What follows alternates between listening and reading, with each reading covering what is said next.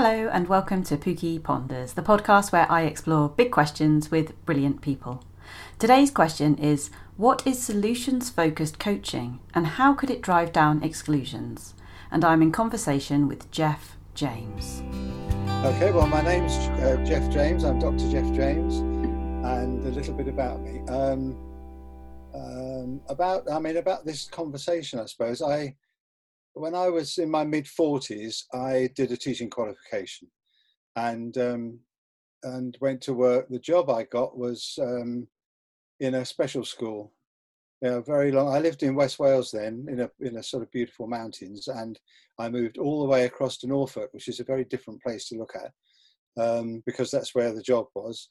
And I, I, worked in a special school for just over two years, and then um, moved from there to work for a local authority for Education and Psychology Service as a behaviour support teacher and um, teaching in a pupil referral unit, science teaching.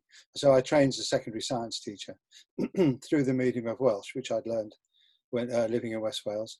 And um, and before that, I was my first degree was in zoology and botany, and I'd done research in that area, and uh, ran a fish farm for a while. It was to do with the research I'd done, and uh, and then had a bit of a change and uh, repaired smashed cars for a while, and then had another bit of a change. And uh, my first child was born in 1980, and um, I was put out of work at about the same time. So I stayed at home with him, and my then wife went back to went back to work, and uh, I was free. I felt a bit sort of I was a bit isolated really because there weren't many dads at home with babies at that time.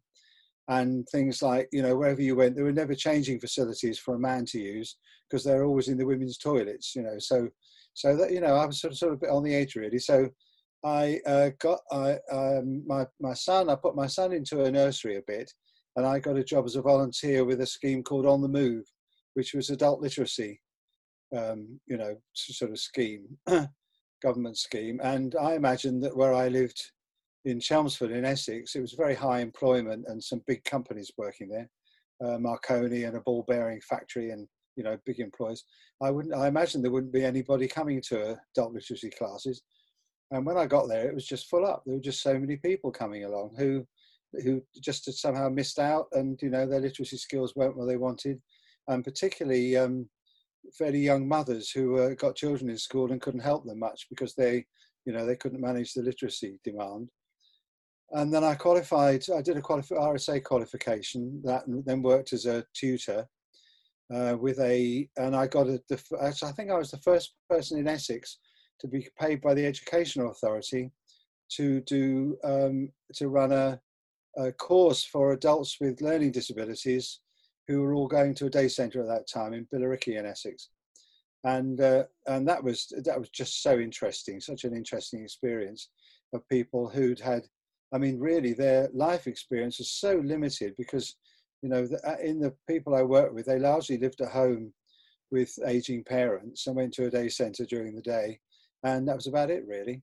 So um, I sort of, uh, what the difficulty was, they had nothing to talk about really because they didn't do much. So we started walking out and about around around the place, around the town, and looking in gardens and finding things to talk about and then it kind of struck me that that was a good idea. So I started. I moved to Wales with my then wife. Oh, uh, uh, uh, and um, set up uh, an outdoor um, facility, out, sort of outdoor learning uh, for adults with learning disabilities.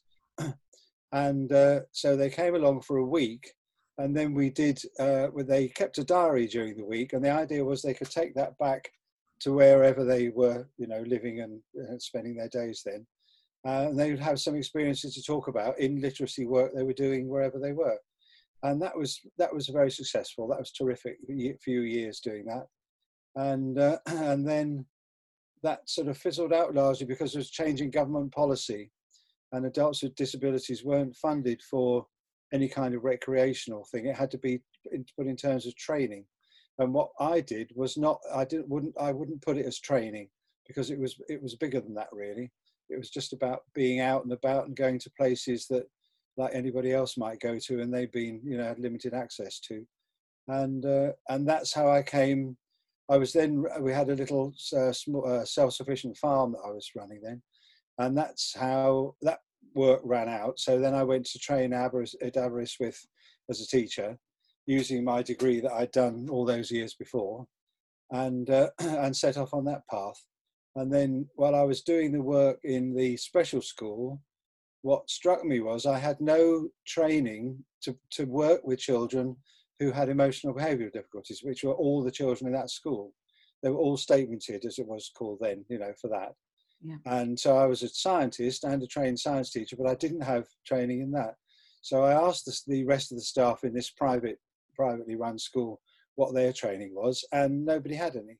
People just came and did the job without any training, which was kind of surprising because it's a you know, these are children with particular needs of all kinds, you know, not just what was written on the statement, but for what was underlying the reason that they, you know, weren't managing a mainstream school or where they came from.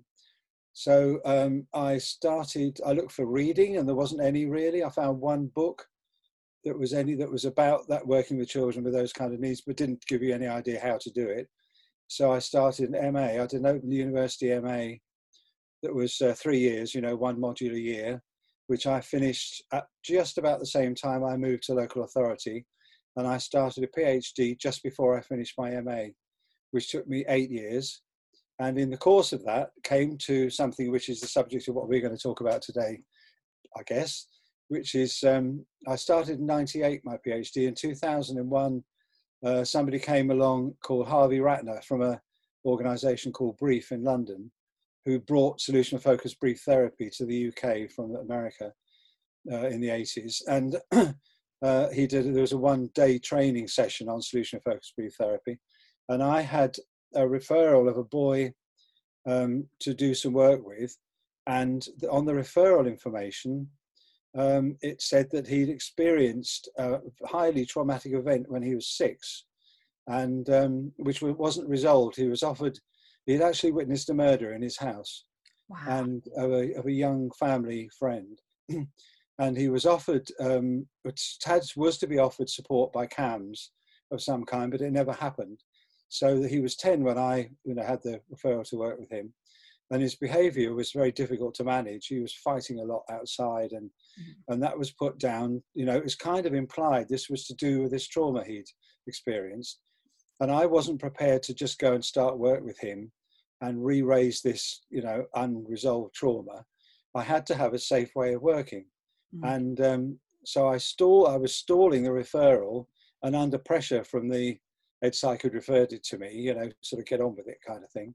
And then Harvey came along with his one day training and I realized that was it because solution focused brief therapy is a fail safe in the sense that you don't explore trauma that you're looking for what works and you're not looking you're not interested particularly in what doesn't work so so i bought um, a book that i had on my knee and a notebook met this boy and his mum and six weeks later he was back out in the playground playing football all the threat of permanent exclusion had disappeared uh, so he was right on the edge of being permanently excluded it was like like one more one more event you know and he'd go and um, he moved up to high school and disappeared amongst a thousand other children in high school. So, so that. Tell us more about him and how. So you did one day of training, and then you had this approach that you felt comfortable using with him, and in six weeks it made a difference. What did that look like in practice? Well, it, it was so. Uh, the, on the training day, I mean, Harvey, you you can't do a lot in one day, really, no. with a group of um, I don't know, forty people in a in a village hall and the WI making sandwiches at lunch. You know, it wasn't. It's sort of. It wasn't intense. But in the afternoon, he Harvey was doing something, and then he invited us to ask a solution-focused question. So I'm the sort of person that tends to put my hand up every time, and and, and yeah, I could have a go at that. So I asked the question, and Harvey said, "He's the most gentle man." And um, he said, "Well, yes, you could, you could ask that, or maybe you could." And then he asked, "What was the solution-focused question?" So that made me think, wow, there's more to this than, you know, it's not just being positive. There's more to this, the, the sort of deep structure of it. So because I was doing a PhD at the time, I was doing a lot of reading. So I left that training and then found everything I could to read about it. And then I bought a book which was actually written by one of the, his um, team in the team he worked with in Brief in London called Yasmin Ajmal, who's an ed psych, educational psychologist. And her book was enough of a clear explanation that I, in terms of the practicality of it, that I, I read her book, and that, that's the book I had in front of me. And I made some notes for myself in a reporter notebook down the side about what these elements of the practice were, and then set off. I mean, not, not you know, not feeling like I was an expert solution focused brief therapist, but that I could meet the demand of this assessment, this um, referral I had, and I could do something which was going to be safe. Because at worst, it would be a conversation just to chat about stuff he liked doing, and at best, it could make a real change because of what's in the in the this way of working, you know, like that. So um, yeah, so I mean, as it was going on, you know, I, I, I remember writing comments to myself after the first session because I've missed a couple of things out. You know, if if I was to do this as a, like a script, mm. and I made a note to myself, you know, I won't tell you what I wrote, but it was a personal comment to myself about mm-hmm. how I've missed it. When I came to the second session, what I realised was it didn't matter because all the all the, this way of working is all about description. It's a particular kind of description, so that if you miss one particular, um, you know, questioning style, if you like, to be able to get to develop the description, it'll be in somewhere else. So, you know, it kind of it's kind of kind of um, it's kind to the to the solution focused brief therapist as well as to the client, if you like. You know, it's both. It's very very forgiving, and what what and also because I was working my eh, my um, PhD was about education. I'm rooted in education, so it was, it's called, my thesis title was called Finding a Pedagogy, because what I was after was a pedagogical way of working with children who are, you know, sort of entitled having emotional behavioural difficulties. And I not, which was not going to be a medical or, or fully psychological, but a proper, you know, from my point of view, educational way. And this approach is, um, is inquiry. It's called inquiry pedagogy. So that the teacher and the taught are co-constructing the learning. That's okay. So that in in the doing of that, it means what it means is that as the therapist, you don't have to have expertise on a lot of areas about disorder. Okay. What you need to have is is you need to know about what inquiry pedagogy is, and you need to know what the process of solution focused working is, like that. And what are the kind of the the key elements of that practice? I mean, what does that look like? What would you you teach someone if they wanted to know the basics? Yeah. Uh, uh well, I, am I'm in the middle of doing. I'm just in, I'm just putting the last touches together on an online course I'm doing, uh, offering, um, and it, it's I've the way I present it is slightly it's a little bit different to solution focused brief therapy in a clinical setting and for a while, when I worked for the local authority, I was seconded to CAMHS for four years. So I've worked like in both areas, really, education and um, mental health. And um, I've sort of, over the time, I've tried to slim it down and slim it down and make it simpler yeah. so that for school staff to learn it. So this is about increasing capacity in school. So school staff can learn how to do this with a fairly, with a brief course um, by having it clearly seeing what the structure is. And then once you get the shift in thinking, then the structure is just something you can provide, like I did with that very first person boy I worked with. So the the you know what it's made up of really is the key features of it is one thing is about power balance, so that as the adult working with a child, I'm not taking control. I'm doing everything I can to to maintain the the agency of the child, the child's ability to, you know, be part of this inquiry that we're doing. So that I'm not being a directive teacher where I know more and I'll deliver it. I'm asking open questions. So there's questions you can't answer yes or no to. And um, from the very from the very start of it, um, I'm approaching the conversation by knowing something about the other person that directs my directs my thinking. So the way that I present that is that I know, so for example, if I was working with you and you were the client and I was a solution focused coach, I know that you're successful hopeful, and resourceful. So that I keep those three things in mind so that if there's anything which starts to push me a bit to look like you are not successful, hopeful, resourceful, I can remember that, just slow down and just go back to being that as being that being the sort of basis of the conversation.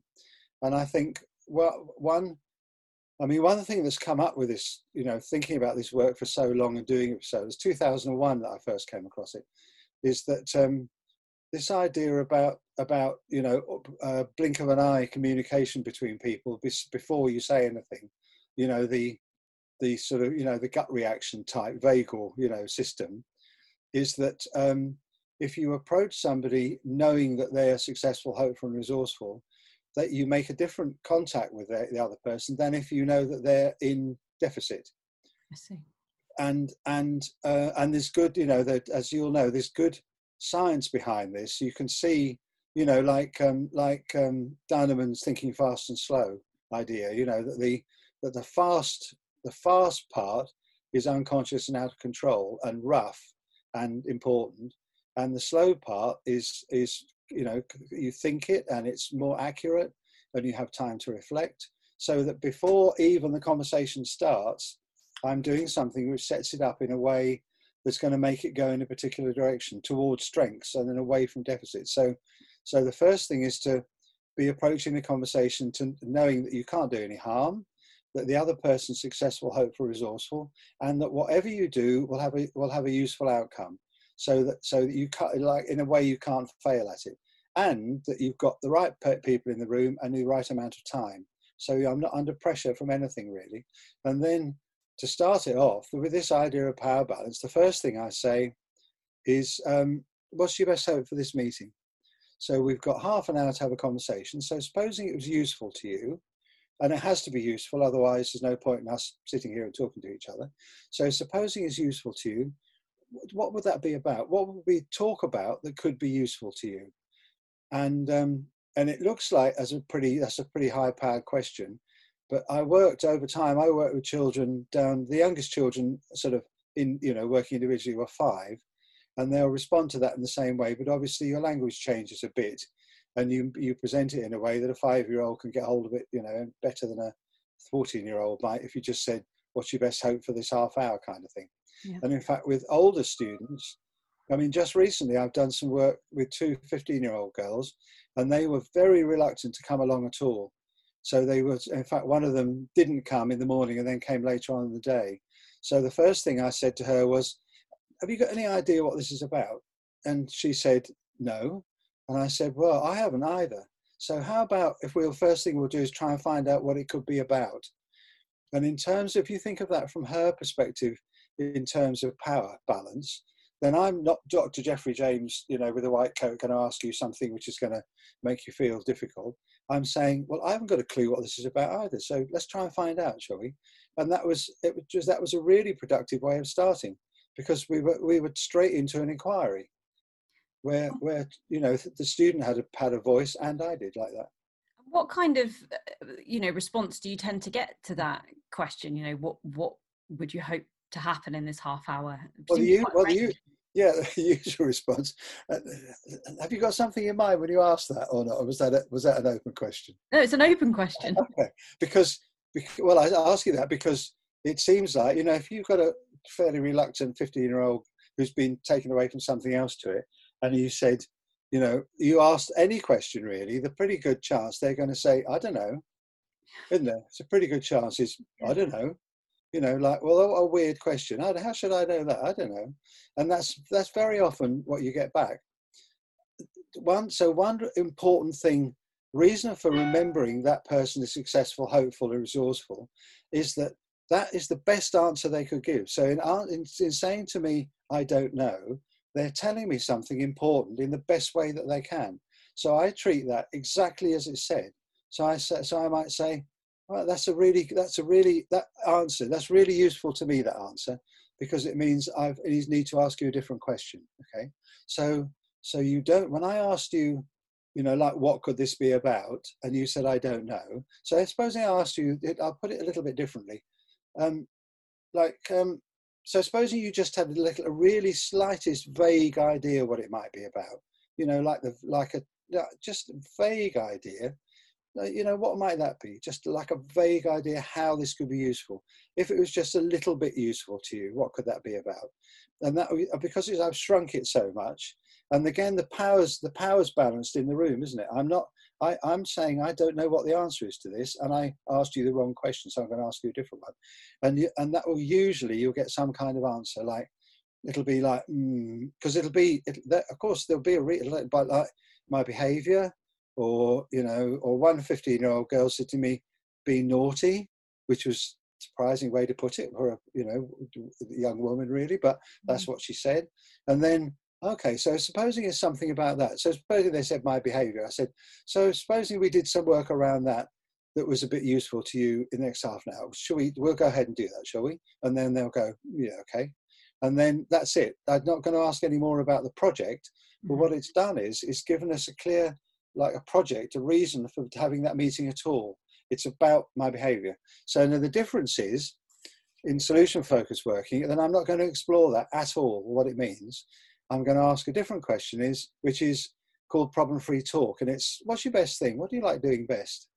And what comes out of that is that the the person I'm talking to will start to talk about something in the world where they've got some kind of mastery, and it doesn't matter what it is or how small it is or how big it is or so. Um, and when they're doing that, you know, when you when you speak about yourself in those kind of terms about having mastery, then do, do you know about flow? You know about flow state. Well, my I wrote a book in 2016 about solution focused um, approach, and that was one thing I explored in in the book was that when you start to flow is a, is a, is the feeling you get when you're really if you're really good at something and you begin to do it, you know it's going to work without knowing how it's going to work. So if you're really good at riding a bike without falling off it, you'll jump on your bike and you go whizzing around and you'll never think whether you'll fall off or not. What you do is you experience the pleasure of being a really good bike rider or a really good at playing the piano or really good at I mean this the girl I told you about who said being naughty was her project. When I asked her that question, what's your best thing? What do you like doing? She said um, she said mashed potato. So I said, oh, okay, tell me more about mashed potato. Now this was a she was she was wearing light makeup, very well presented.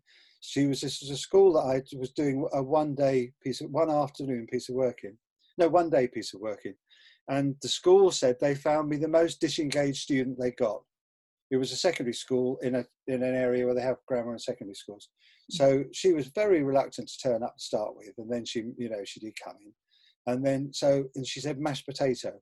So, okay, tell me more about mashed potato. And she talked about mashed potato for about a quarter of an hour. We had half an hour for the meeting.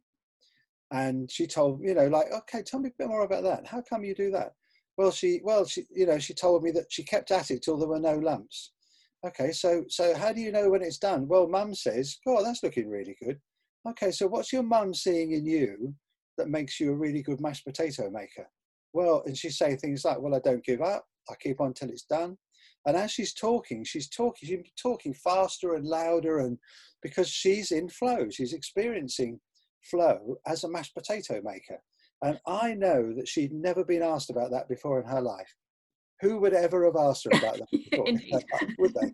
Would they? Particularly somebody, you know, Dr. Jeff James coming in from somewhere to do some training in the school about behavior management or whatever you call it, you know, like that. Mm. Anyway, so she told she told me all about that. What I'm doing is I'm listening to her story and then not not offering much apart from another. Okay, how come you do that? Or tell me a bit more about that. Or oh wow, so who would notice that? And what would your mum say if? So these are just kind of triggering inquiry questions, really like that.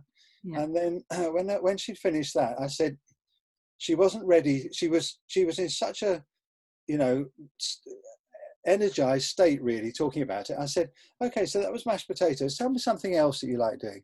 And she said she had a little thing and she said lasagna. Oh lasagna. So she did she did about nearly 10 minutes talking about lasagna. How you have to you know how you have to do that have to layer it properly and how you have to and the same thing. So what is it about you that you you know you can do that? So what's happening is she's getting talked about strengths that she's got which she never knew particularly that she'd had or never verbalized anyway. Yeah. And she can hear, hear in her own ears her saying, Well, I suppose um, I stick at it, I suppose. I'm persistent. Oh, right.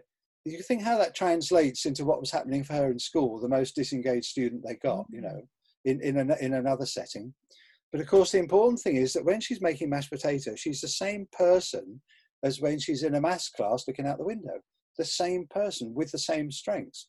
So the same potential for um, you know persistence in one thing as another. Anyway, we nearly ran out of time, so we very quickly rounded the meeting up and uh, and did the things which finished, which are more of this elements of work. There are seven elements, and you can you can tick them off if that's what you're going to be doing. And um, so I did some more work in the school. The reason I did the work with her, I wanted to demonstrate to her, her, her head of year who'd been in touch with me about how this work works. So by seeing it, she was sitting in the room, by seeing it happening, that was a way of showing her. And then we met with the other heads of year and then with the whole school.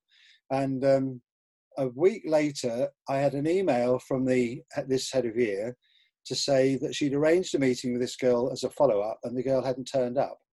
So that was oh, okay. So I, so do you know you know anything about that? Well, she already had an appointment with a some you know counselor or something like that. You know to help her. she came the next day. Anyway, I had another email from this head of year, and she said the head of year said, "Well, I don't know what's happened, but I've had I'm having teachers talking to me about this girl, and she's doing better in class.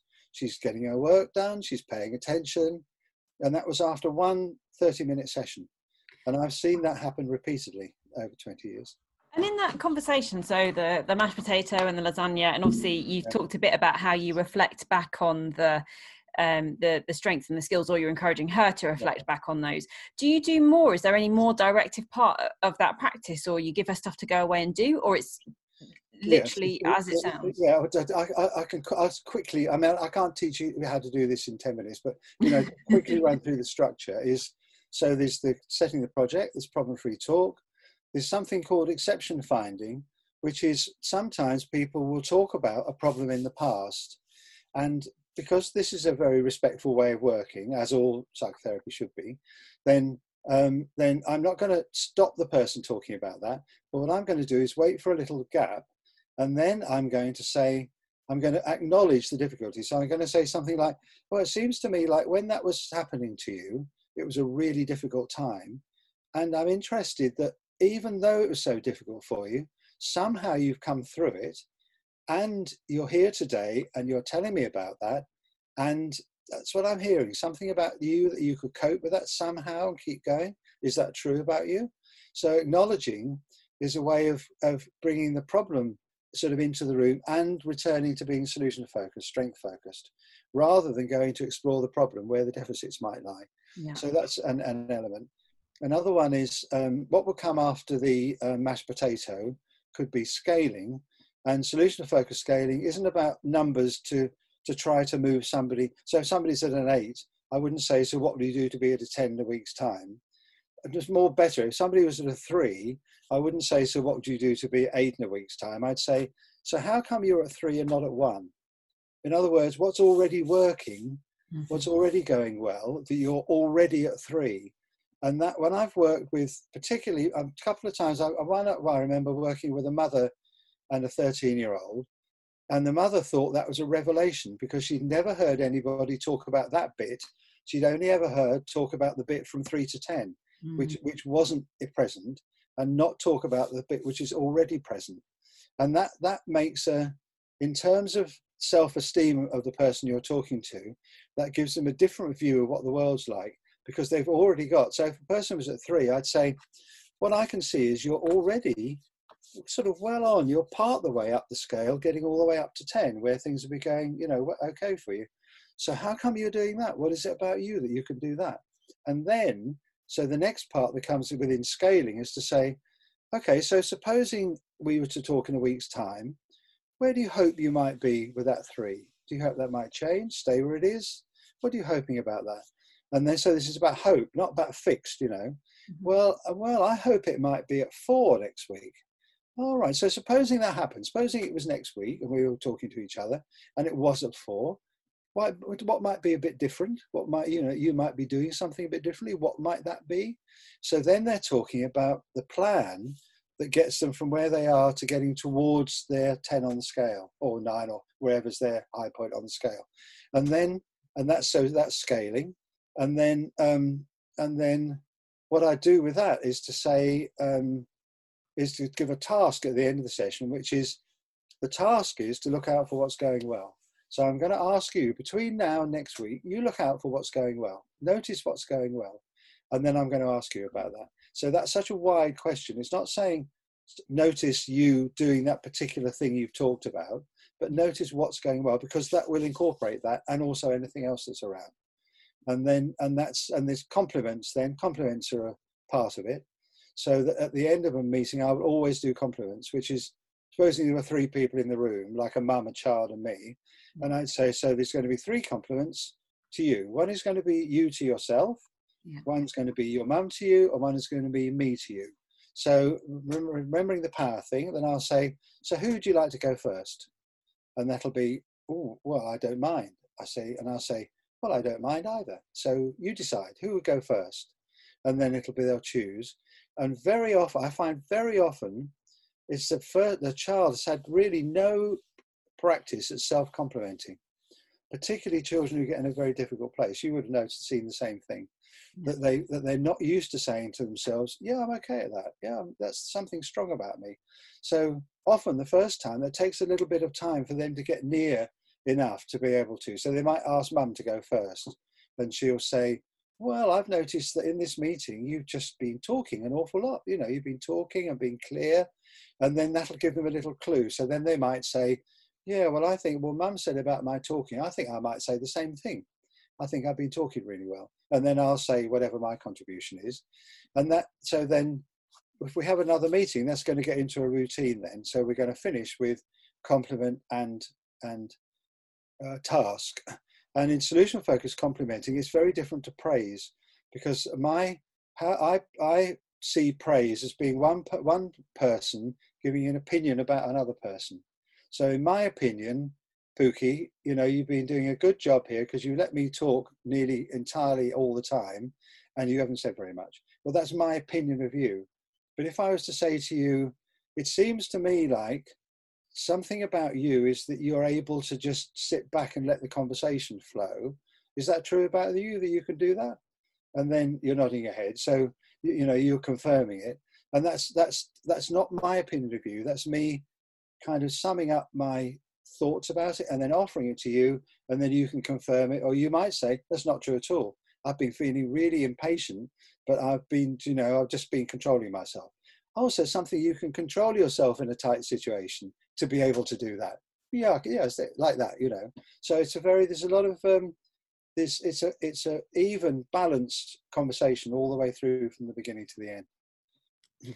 It feels like curiosity is quite an important kind of element here like you're having to do quite a lot of reflecting and teasing out of, of different things and trying to find things out that perhaps haven't been asked before of a mm-hmm. child that is a terrific bit of noticing Pooky because you. know what i'd say you know like like people like you know when i'm doing the like the training or the course it's about so how do you know one question to the next question? And the idea is you can't know your question until you've heard the answer to the previous one.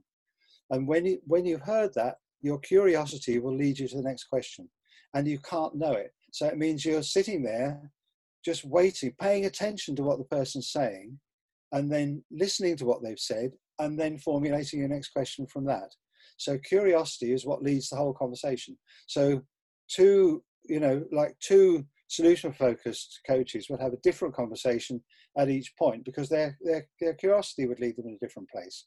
But the direction's always the same because overall I'm curious about what your strengths are, what your qualities, resources and strengths are, and your hopes and like that, you know, your hopes and your strengths and and your successes. So hopeful, resourceful, hopeful, successful.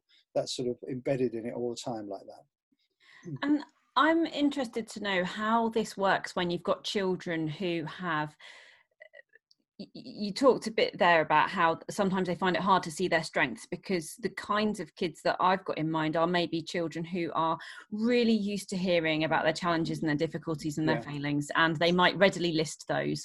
Um, and the the idea of engaging with them in this kind of really curious conversation focused yeah. on their strengths, um, it, I don't, if it sounds unlikely, you know, how how do you make that work? It, it does sound really unlikely, and I think. Um, I think how you make it work is by a sort of having a bit of understanding of what's going on underneath it. Because if, if a person's got a habitual way of thinking, so if they tend to think about themselves as being in trouble and a failure, and they're dominated by a problem, if you open that up, if you open up that that neural net, that that way of thinking, then that will that'll be very strong and it'll come in strongly.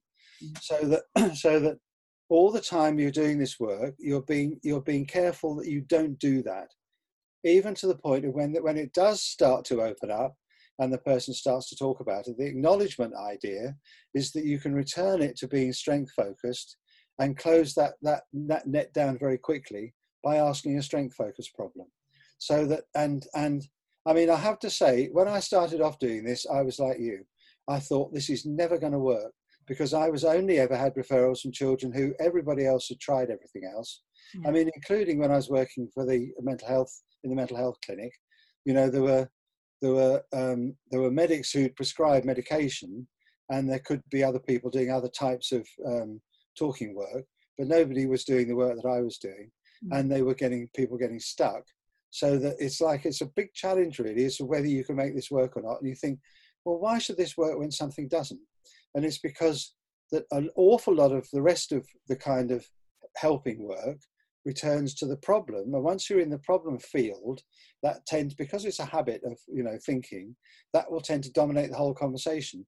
And because of what goes with it so when a child's talking about failure they won't be feeling a high level of self-esteem and they might well tend to close down. Yeah. so then you get stuck because they won't talk to you because they're sitting in the chair with their head down and having heard this before probably not feeling good about themselves and not having anything to talk about really that doesn't make them feel bad. Whereas as soon as the 15 year old started talking about mashed potato, she was energized into talking more about it. And it, and it was, I mean, it was odd because she didn't, you know, she didn't say, why are we talking about that? You know, she didn't, well, what a weird conversation to have. You know, what are you on? Why are we talking about mashed potato? because to her, this was her, the little bit of the world where she was a star. Yeah. So, so that's why it does, it does seem unlikely and it gets sometimes solution focused brief therapy and solution focused coaching get represented as just a positive conversation. But if you were tried to have a just a positive conversation without the understanding and the and the and the structure then it would it would probably land back in the problem because the problem will keep popping itself up. I see. so that, so that i mean your like in your work you do my work that i do as i walk into the room and the child walks into the room they know what's going to come next don't they because mm. they've done this before. We, we rarely meet children at the very first stage, do we? Yeah. You know, in the in the preventative line, we're meeting them later on. So they're they're beginning the conversation knowing this is going to be what's gone before. It's when I something or other, when I threw that person over the school fence and they hit their head on the ground. You know, it's going to be that one. And so th- because they've got that in mind, they're they're going to be in that state where they're not feeling good about themselves. Something like that which because i had in my head a question around you know how much of this is about the approach and how much of it is about the fact that you've built that kind of safe space where you really hear a child and it sounds like that skill in the approach is actually really important which brings me to a kind of i suppose sort of final question really for you which yeah. is around do people need to be you know trained very clearly trained practitioners to be able to do this kind of work and have these kinds of conversations because i think you, you mentioned in our um, sort of chat beforehand about um, this fear that sometimes we have in education that we're not trained therapists and we're expecting to do that role right I, that's a really good question as well Pooky because i mean uh, you hear that people people say you know, like in education, they say, well, we're not therapists or we're not, not social workers. Well, I don't think that's true. I think that I think that people working with other people are always therapists in the sense of, but if you take it as therapy being, you know, a trained approach where you're going to explore the history of a problem, then we're certainly not therapists in that sense. But in terms of working in the moment with people who have needs, then children in schools have needs all the time. All staff in school are dealing with children in need all the time, and they're not necessarily doing it by just giving an instruction. They're doing it by relationship, and if it's through relationship, then that's therapy. I mean, uh, you know, psychotherapy has got three parts of effectiveness really, which is relationship, specific approach, and other factors which are unknown. Well, relationship, the third of it, relationship is a big part of education, and and so you know that so I I my I contend that, that, that it's not it's not alien to to teachers to be therapists, but it is alien if they're to think of themselves as like a psychoanalyst with a couch, something like that. In terms of training, because um, it, it needs it needs enough enough explanation to get the mindset shift. So, like the mindset is when you see something go wrong, when a child approaches you and something's gone wrong, your question is not what's gone wrong, but what's gone right. So you're going to ask this question, what's gone right? In other words, what's working, what's just been going well for you. That's counterintuitive to the way most people work most of the time when problems are around. Yeah. But if you get the mindset change, the, the structure, the seven elements come out of it as to start with pretty scripted because it's a different language. But as soon as you get what the question, what the understanding is, you can start to shape them into your own language. So I've, what I've been doing so far is um, a two-day training course. So it's about um, sort of seven hours over two days, something like that. Well, two years ago, I, I set up an online course I ran in Australia and the UK to pilot it. And now I'm just setting up a new one here, which is about the same amount of content time. And I've run the um, distance training, and that seems to work as well as the um, as the face to face, with one proviso really, that in in common with um, a, a, continuing professional development, you know, as it's changed in the last ten years, mm. is the training element, and then there's the follow up and supervision. Yeah. And the follow up and supervision is a crucial part of it so that after the online course or the on or the face to face, I'll have a Zoom session with people, and then we're starting to get some real like inquiry work about what's working. Some people are going slower, some people quicker, some people have got questions about it. And also, last year I produced a a workbook. Uh, it's called um, Solution Focused Coaching, a workbook for educators, and that's got the structure written into the workbook and also spaces to write notes. Okay. So that when as they leave the course, they've got the structure, they've got the whole thing written out in a spiral bound workbook you can put on your desk and scribble on it to carry them. And then there's the face to face follow up, and that's what makes it work. And that's sufficient. People can get on and do the work. That sounds fantastic. So I'll make sure that we link in the show notes to all those the, the various bits that you've uh, you've yeah, mentioned yeah. so. Yeah. So I, I, always like to end with a kind of a, a closing thought, and um, you're welcome to take it where you want. But the thing I'm wondering that I think is really important about your work is that sometimes it seems like you're the person who holds on to hope when maybe everyone else has given up on a child. Um, and I wondered if you had any thoughts around that and reflections for for those working with. Yeah, yeah, yes. I think that's a good way to put it. I think, I think, uh, this hopelessness is is really debilitating isn't it? And I think, you know, but both sides really, like the like the adult professional and the child, can both lose hope after a bit because we've tried everything and nothing seems to work. And that's when what I think is the is this step that should be the exclusion comes along when people get hopeless and then well we can't do anything else it's the last resort and you'll have to go. And in my experience is oh, I, I, I don't need to go to that step because by by keeping hopeful um, you can be doing something you know in the moment that's different. And I, I mean i'd add to what you said i think hope's important but i called I, I called this i had somebody came into a session i was doing in lincolnshire who's the inclusion officer in lincolnshire and she said to the uh, just we were just sort of in the process of doing something and i was saying to the group um, i call it structured kindness because like unstructured kindness doesn't really go anywhere because if you're just kind of unstructuredly kind to a child who's just beaten somebody up in the playground, it doesn't. It's not productive really. But structured kindness is this is this solution focused approach, and it's kind in the sense that you're being hopeful about the other person and knowing that they're resourceful and successful in in me in order to bring it out in them. So I think I think the hope the hopeful part and the structure the structured kindness aspect of it is really important. And when you can see the difference it makes, then you can start to think, well, maybe I can do this. Maybe it's worth doing this, and it doesn't just bounce off against the you know the rhetoric around discipline and you know exclusion and that kind of thing. The ch- I mean, I've worked with children right on the edge of exclusion for 20 years, and you know, with a little bit of work and a bit of time, not necessarily one session, but five sessions over a month, say, or a little bit longer, and then by by staff in school, this is, then the child isn't excluded, and they're where they should be with their friends and their peers. You know, they've made a mistake, they've learned something, they've got over it. You know, those kind of things. Productive. Yeah.